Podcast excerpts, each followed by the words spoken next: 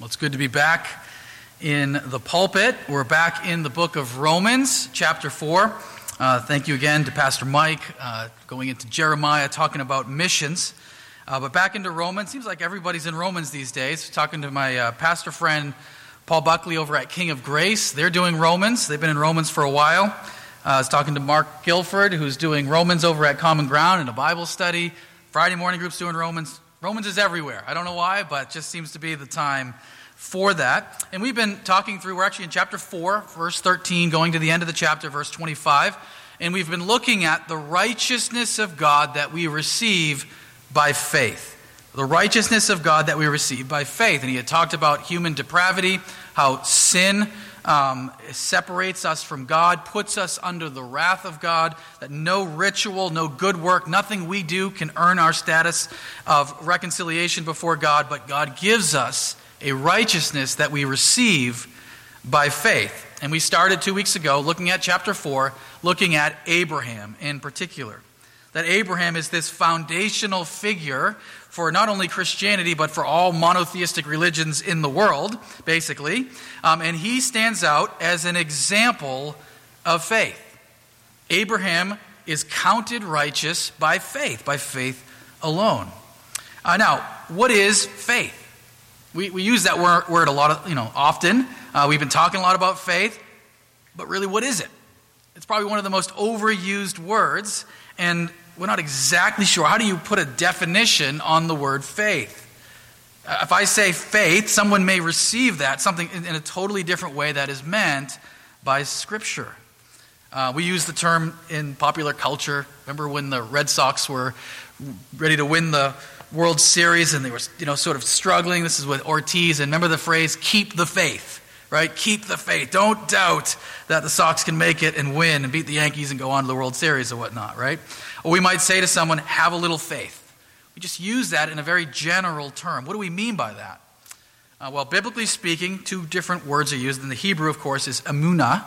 Obviously different words used in the Bible. It's not that it's obvious that it's emunah. Most of you guys probably didn't know that. In the Greek, in the New Testament, it's pistis, which sounds like a swear word, but it's not. All right? Okay, so emunah sounds so much more beautiful than that. But the word basically means trust, belief, confidence in something. In fact, the English word confidence literally means with faith, confide, to put your trust in something.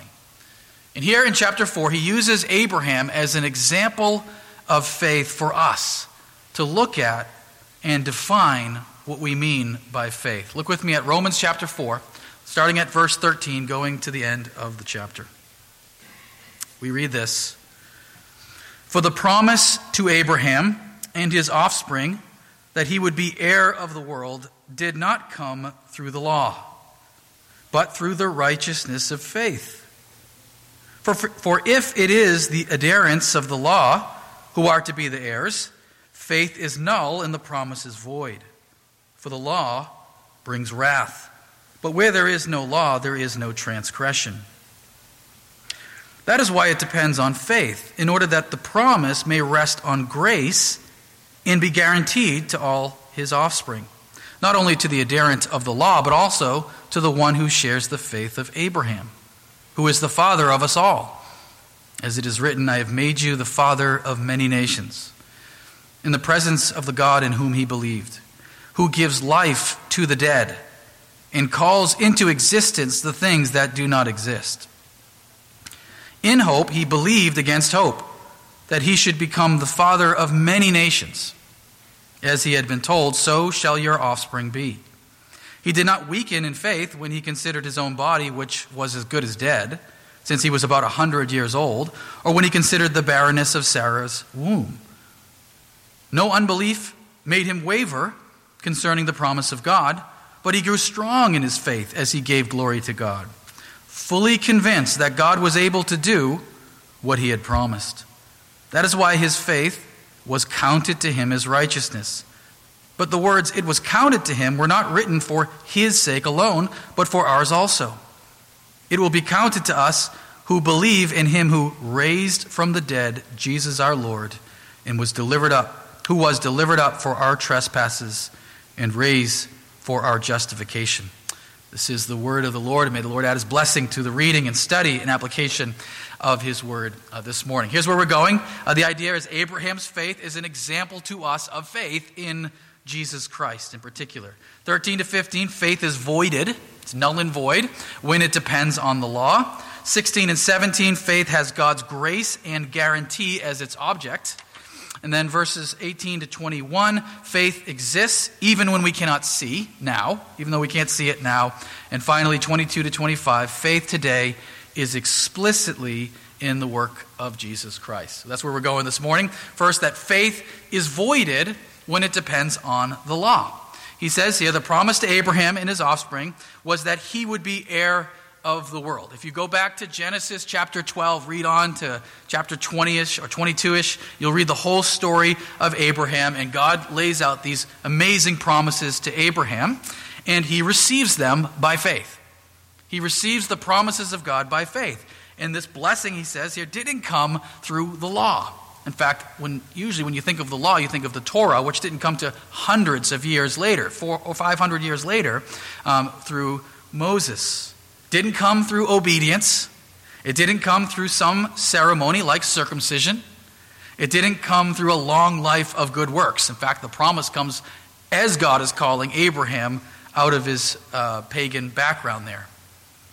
It's a righteousness that comes from faith. Abraham simply believed God at his word. He trusted the promise that God gave him. And it says here, it was counted to him. It was given to him to be declared righteous in the sight of God. As he says here, if it's the adherence to the law, adhere just to hold on to, if it's those who hold on to the law, if they're the ones that receive righteousness, well, then faith is null and void. The promise is void. It doesn't mean anything. Then it's really a work. It's a wage. You're getting paid for what you have done. God, I've done these 10 different things. Now you owe me, right? It's a payment. It's a wage. But that's not how it's received.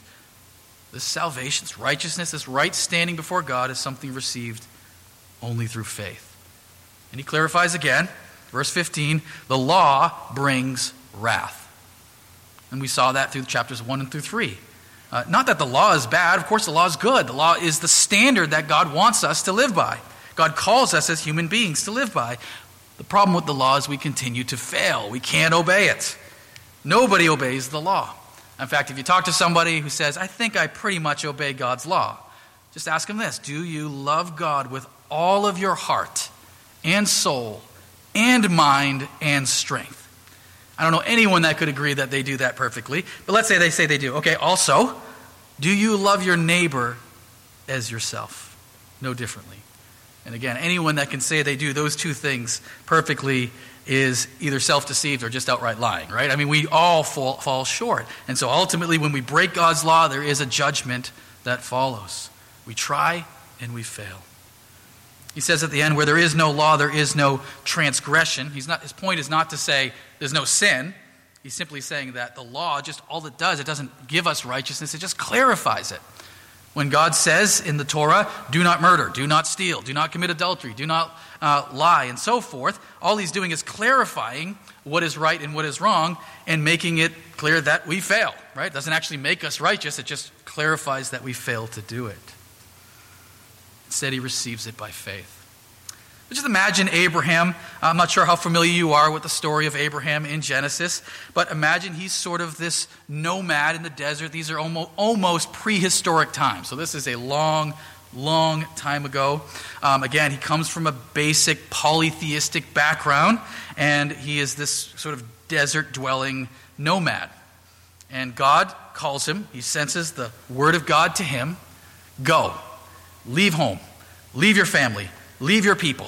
And go to a different land that you've never been to before, Abraham, and I am going to there give you that land and make your descendants as many as the stars of the sky and the sand on the seashore. You're going to be the father, the progenitor of a multitude and multitude of people, which, by the way, is true. Again, Abraham ultimately does produce what is today Israel among many other nations as well.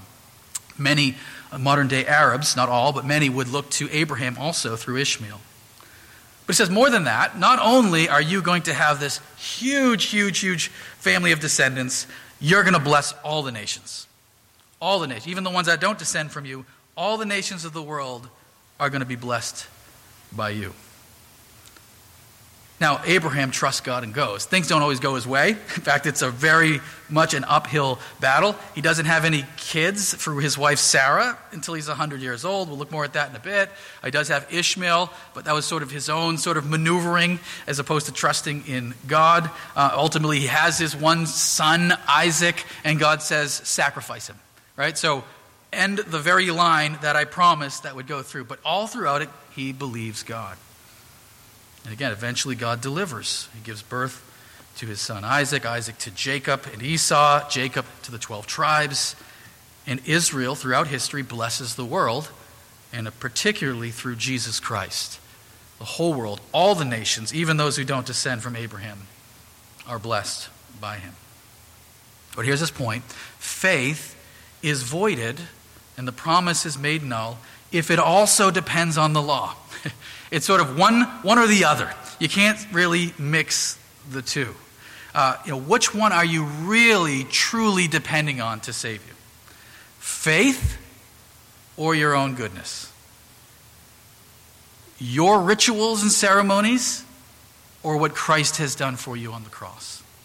Now, some people might say, well, Pastor Rick, I'm hedging my bets, all right? So I got faith, but I'm going to make sure I do all the other types of things to make sure, get through all the ceremonies too, to make sure I get in there. But as Jesus said, you cannot serve two masters. Eventually one will sort of push out the other. Is Jesus enough? Or are you still saying, no, I still need to do the ceremonies. I still need to be righteous. I still need to do the works. That's the only way God will accept me. And he says, in the end, that leads to wrath. And hopefully that understanding of our fallenness only leads us right back to Jesus as the only way we'll ever get into a right standing before God. Faith is made void. The first thing to say about faith is it's voided when it tries to get mixed with our own righteousness, and rather than trusting solely in the work of God. Verses 16 and 17, faith has God's grace and guarantee as its object. God's grace and his guarantee as its object. Faith always takes an object. He says here that the promise may rest on grace and be guaranteed to all of his offspring. So this blessing of Abraham goes out to those who do eventually receive the Torah, Israel, and the whole nations, all the nations, because all are blessed through Abraham. And it says here, Abraham becomes the father of us all. Even though I'm not descended from Abraham in any way, I did Ancestry DNA. Anyone ever done Ancestry DNA? I am 0% Jewish, so which is not a surprise, I have to say. My wife, however, is 4% Jewish, so she does have some slight descendancy from Abraham. But either way, both of us would say, Father Abraham had many sons, and many sons had Father Abraham, as the old children's song went. He's the father of our faith, one who trusted God. As it is written, I have made you the father of many nations, not just Israel, but now all of Christianity around the world. And he defines then who God is, the one he has put his faith in. And this is how he describes it. God, whom he believes, gives life to the dead and calls into being the things that do not exist. That's who God is, the one who can bring to life that which is dead, spiritually or otherwise, and the one who can create things out of nothing. Faith always takes an object. When we say we are saved by faith, it really isn't faith that saves us. It's really the means we get to what saves us. It's the object of our faith that saves us, right? Faith is trust, and trust is in something. What are you trusting in? That's the object of your faith. If somebody says, well, I have faith, the next question should be, in what? Having faith itself doesn't mean anything yet. What are your trust in? In fact, the faith is only as strong as the object in which you're trusting. Maybe if somebody says, I have faith in snake oil, right? Back in the 1800s, early 1900s, this was a real big thing in the West. They sold snake oil, which was simply oil made from rattlesnakes. It's this sort of magic cure-all for any types of ailments that we might have. And there were snake oil salesmen, right? Just that's where that term came from. And people believed if I drank this oil, it would cure me of all of my ailments. Well, they actually tested. Most of it wasn't even made from rattlesnakes. It was just mineral water, and the whole thing was just a big scam. Well, faith doesn't do anything in that situation. Faith in a particular politician. Well, maybe he or she is a good politician. Maybe they'll disappoint in time. Most likely they will. I have faith in this bridge. Well, is the bridge sort of like those Indiana Jones bridges, that are falling apart? And I'm not sure how much faith you want to put in it. It depends on the bridge. Or as I mentioned, the illustration of an airplane, my favorite illustration of faith, faith is getting on the airplane, depends on the strength of the airplane. If it's a broken down airplane that has a broken, one of the engines is out and not sure you want to put faith in it. Faith is only as strong as the object in which we place our faith in. If somebody says, I have faith in general, sometimes we sort of use that as a way of saying you're a trusting person, or maybe even just a spiritual person, a religious person, or that's simply what we mean. That's not what saves. It's the object of our faith. And what is the object of our faith? The grace and guarantee of God. He describes God here as the one who gives grace. Grace is unmerited favor. You can have favor from someone because you've done stuff that they like. That's not grace. Grace is when you get favor from someone even though you don't deserve it. It's unmerited, and yet we have the favor of God. Sometimes grace has been sort of used as an acronym. God's riches at Christ's expense. It's pretty good if you like acronyms to help memorize things. We get the riches of God at the expense of Christ and what he has done. Grace, by definition, is a gift. John Stott says, "For grace gives and faith takes. Faith's exclusive function is humbly to receive what grace offers." That's pretty good. Faith is receiving what grace is giving. That's what it is by definition. And God guarantees. He gives a promise. Now you and I, we make promises all the time. Sometimes we keep them. Sometimes we don't. Sometimes unforeseen circumstances come up and, we say, I can't tell you how many, when I was first started as a pastor, I would talk to people, invite them to church, and they would say, oh yeah, I'll be there Sunday. And I thought that meant that they would be there Sunday. I would say literally about 90% of the time, they will not be there Sunday. I didn't realize that. That's how it works. So but God's guarantees are always followed through. He's trustworthy, and we can hold on to him. God gives life to the dead. We're going to see in a little bit how that applies to Abraham in his own life. God gives life to a dead body, in a dead womb, I should say. We see, of course, in the resurrection of Jesus, God gives life to the dead, literally raising Jesus from the dead. And I think this is an application for us spiritually. We are spiritually dead outside of Christ until God gives life and breathes the Spirit of God into us. He calls into being the things that are not. He's the creator. He's the one who makes everything. Everything has to come from somewhere, right? That's sort of one of the most basic laws of physics. I'm not a scientist, but I do know this, that matter can be neither created nor destroyed. So where did it all come from? At some point, it had to have a beginning, right? One of the theories is it was always here, which I think is nonsense. That doesn't make any sense. So if it can't be created and it can't be destroyed, at some point there had to be someone or something that made it all, right? And what do we read in the beginning of Genesis? And God said, let there be, and there was.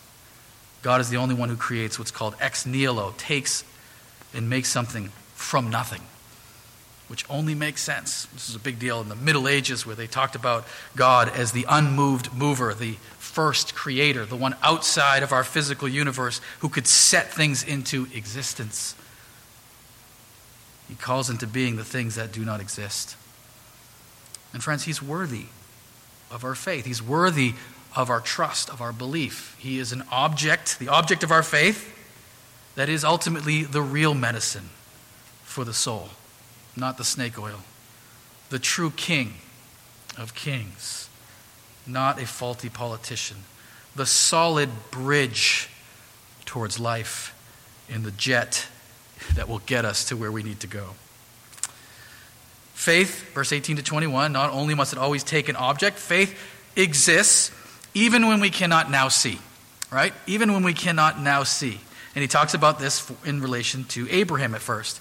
Abraham trusted God and his guarantee and his grace even when he couldn't see. He couldn't see the outcome of it. It says, in hope he believed against hope. I love that because it's a contradiction, right? You say, how can that be? That's how can he believe, how can he have hope against hope? It's a contradiction, but we all know what he's talking about, right? He hopes in the face of hopelessness. Even when it didn't seem possible, he continued to trust God. It's kind of like the father in the New Testament who brings his demon-possessed son to Jesus, and Jesus says, you need to have faith, and the father says, I believe, Lord, help my unbelief, right? How do you believe and have unbelief? Well, we know what that's like, I think personally, practically speaking, to trust God and yet still be struggling to trust God. Here's Abraham in the face of what is hopelessness. He hopes God. Why is it hopeless? Because again, God gives him this amazing promise. Go, you're going to be a father of many nations. You're going to have multiple offspring. You're going to bless the whole world. Sand of the sea, the stars of the sky. And Abraham has already now reached 100 years of age and has no kids. Well, has no kids with his wife, Sarah. And his body is as good as dead. Actually, literally what it says in the Greek is his body is dead, meaning he doesn't have the ability to produce children anymore. And then you look at his wife, Sarah, the situation doesn't get any better. She's 75 years old, well past childbearing age, and she's been barren. She's been unable to bear children her entire life. She's never had a single child. And it says here, no unbelief made him waver. Well, no unbelief made him waver entirely. If you read the story, Abraham does struggle a little bit to trust God, but ultimately nothing makes him waver. He continues to trust God's promise. He's going to deliver on what he said. He's fully convinced that God is able to do what he promises. He's the creator who can call things into existence that don't exist. He's the one who can bring life from the dead. In fact, one of the hardest moments of Abraham's life is when his son Isaac is now born, has reached a sort of young age, and God says, go sacrifice your son. Now, not only would that be extremely difficult because he loves his son, simply that he loves his son so much, but all the promises of God are now resting in this one little boy. And now you want me to sacrifice him? That doesn't make any sense. I've trusted you for 100 years for this child. And as it says in Hebrews, he reasoned to himself, well, if this is what God calls, he's simply going to have to bring him back from the dead. He trusts God, even in the face of hopelessness. If you don't know the story, God stops him before he would ever sacrifice his son. It was ultimately a test of his faith. But faith must often be in what is unseen. Now, contrary to popular definition, faith doesn't have to be in the unseen. Again, we think sometimes faith means against the evidence or faith is in things we're not seeing. No, faith just simply means trust. As we saw in the video, we trust things all the time. I have faith in certain people. I certainly have faith in my wife, right? I have faith in certain medicine. I'm not an anti-medicine person. I have faith in certain objects like actual bridges and planes and so forth all the time. And I can see them for myself. Faith simply means trust. But yes, faith sometimes has to be in the unseen. And really especially when it comes to God, because God himself is unseen. He's an eternal spirit. Even our faith in Jesus is in someone who lived 2,000 years ago that none of us have seen in person. I don't mean to burst anyone's bubble, but the pictures we have of Jesus, they're not right, okay? Most of them arrived during the Middle Ages, and they picture Jesus as a sort of handsome European middle-aged male. That's just not what he looked like. He probably looked like the average first-century Jew. We have to have faith in promises. Promises usually are not seen things. They're simply someone's word. And promises are usually something about the future, and the future, by its very definition, is something that can't be seen. It's something yet to be. And the real test of faith in Scripture, again and again, is can you trust God? Can you have faith in him? Can you hope, even in when it is unseen? Can you trust him because his character is trustworthy? Because his word is secure? Because God never breaks his word, and he's always faithful. Can we trust him? David Garland in the Tyndale commentary series says, salvation is like God standing before a dark void and creating the world. Standing before Sarah's withered womb and bringing forth a child. Standing before a dank tomb and raising Jesus from the realm of the dead. Humans can receive God's salvific work only by faith. God can do what is unseen, what is supernatural. Can we trust him?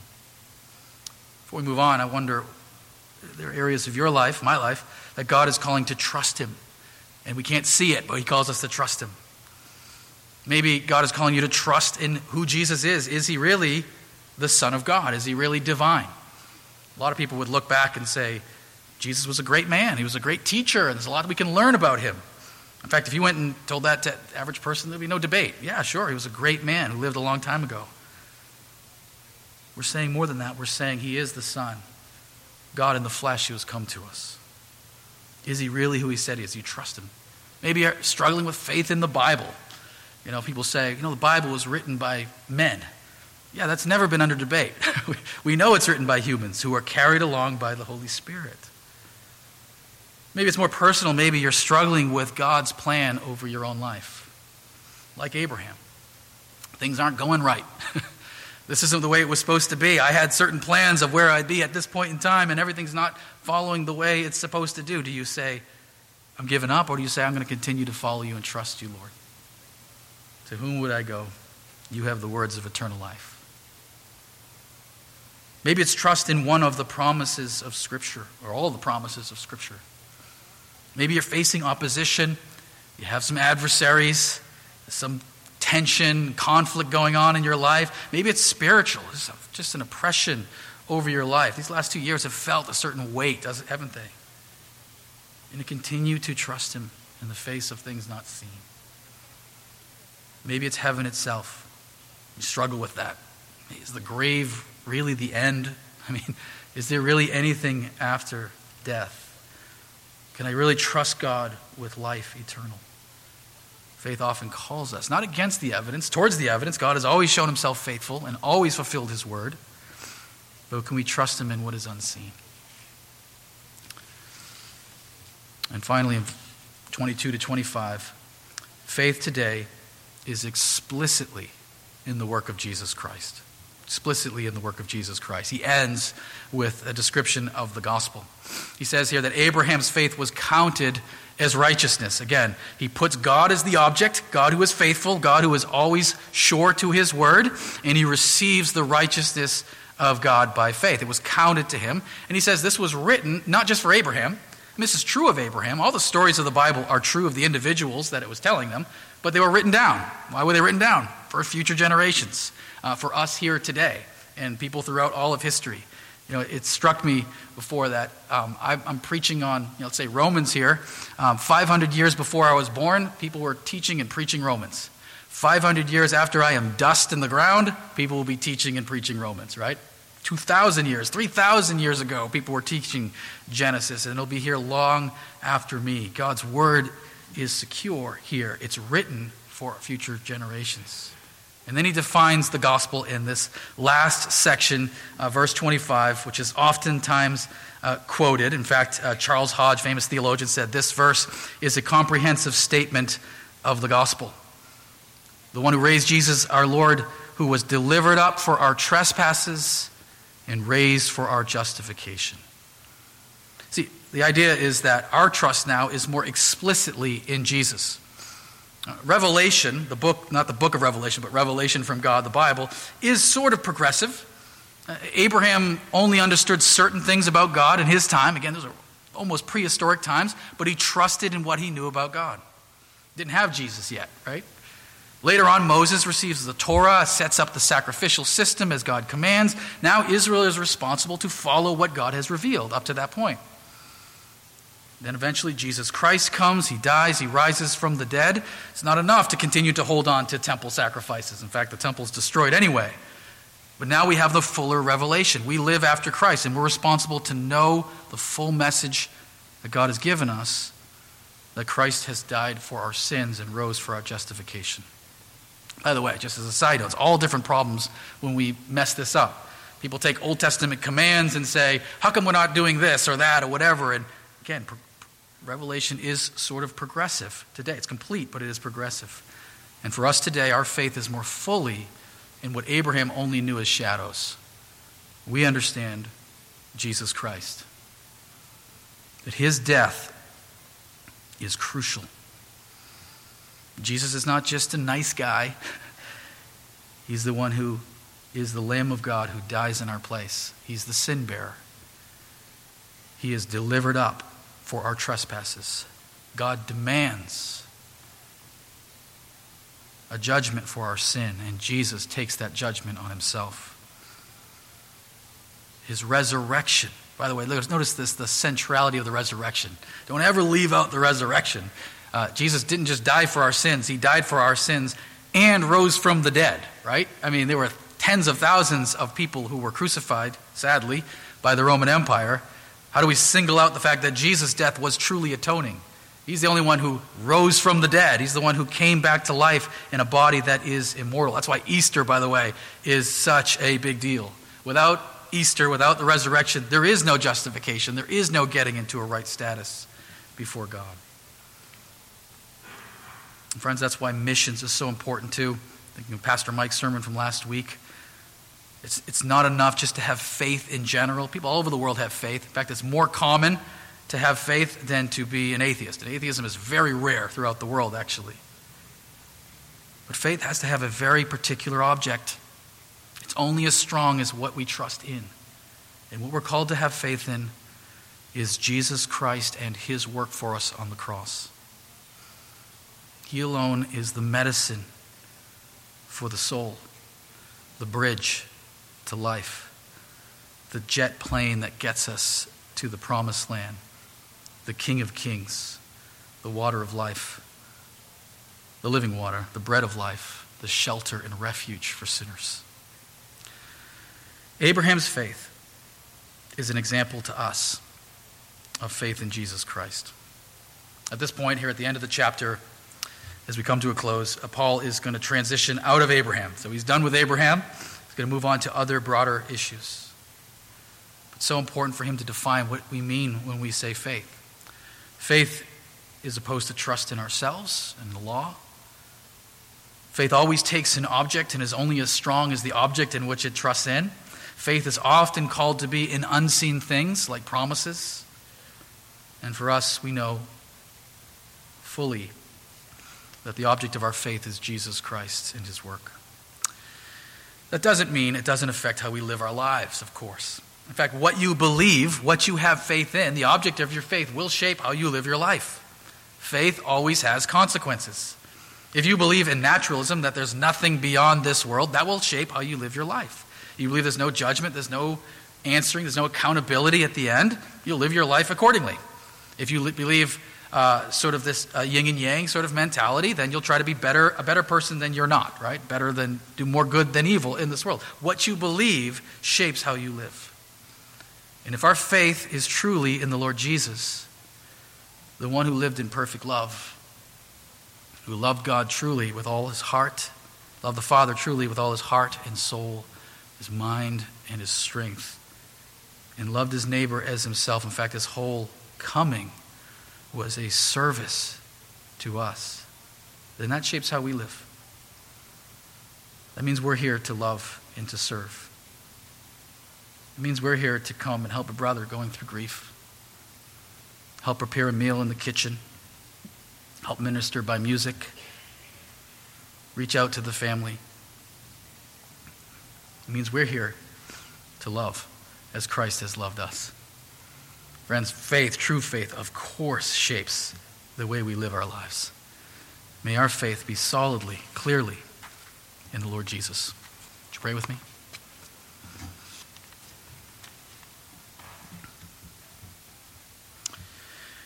Well, gracious Father, thank you for your word. Thank you for the clarity of Romans. In fact, that's the whole sermon series, Gospel Clarity.